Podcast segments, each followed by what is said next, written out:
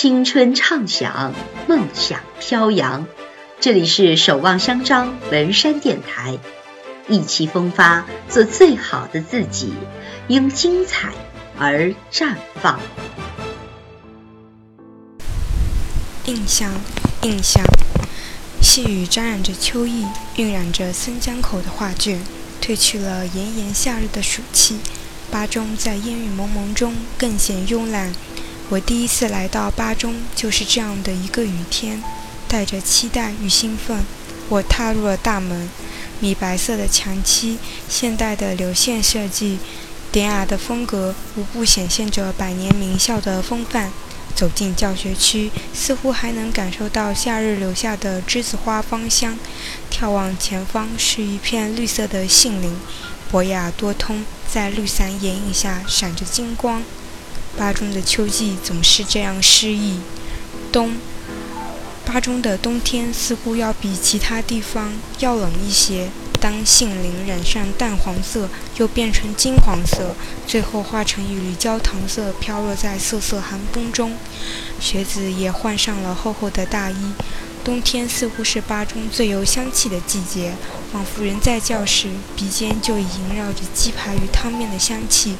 食堂内温热的香气溢出玻璃，我们弯着腰等待着美味的出炉。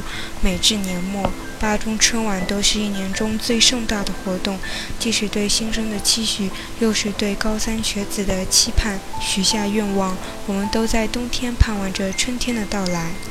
春。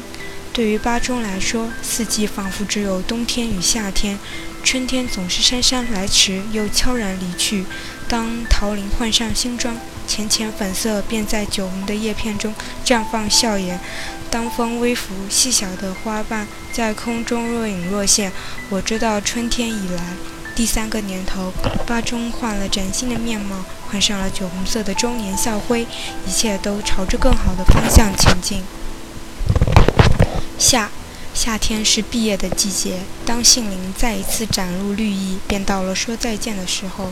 最后一年的夏天没有过多的喧闹，只是那个夜晚放飞了梦想纸飞机，闪烁的灯光，依旧听不清的歌声，仿佛弹指间三年就这样过去了。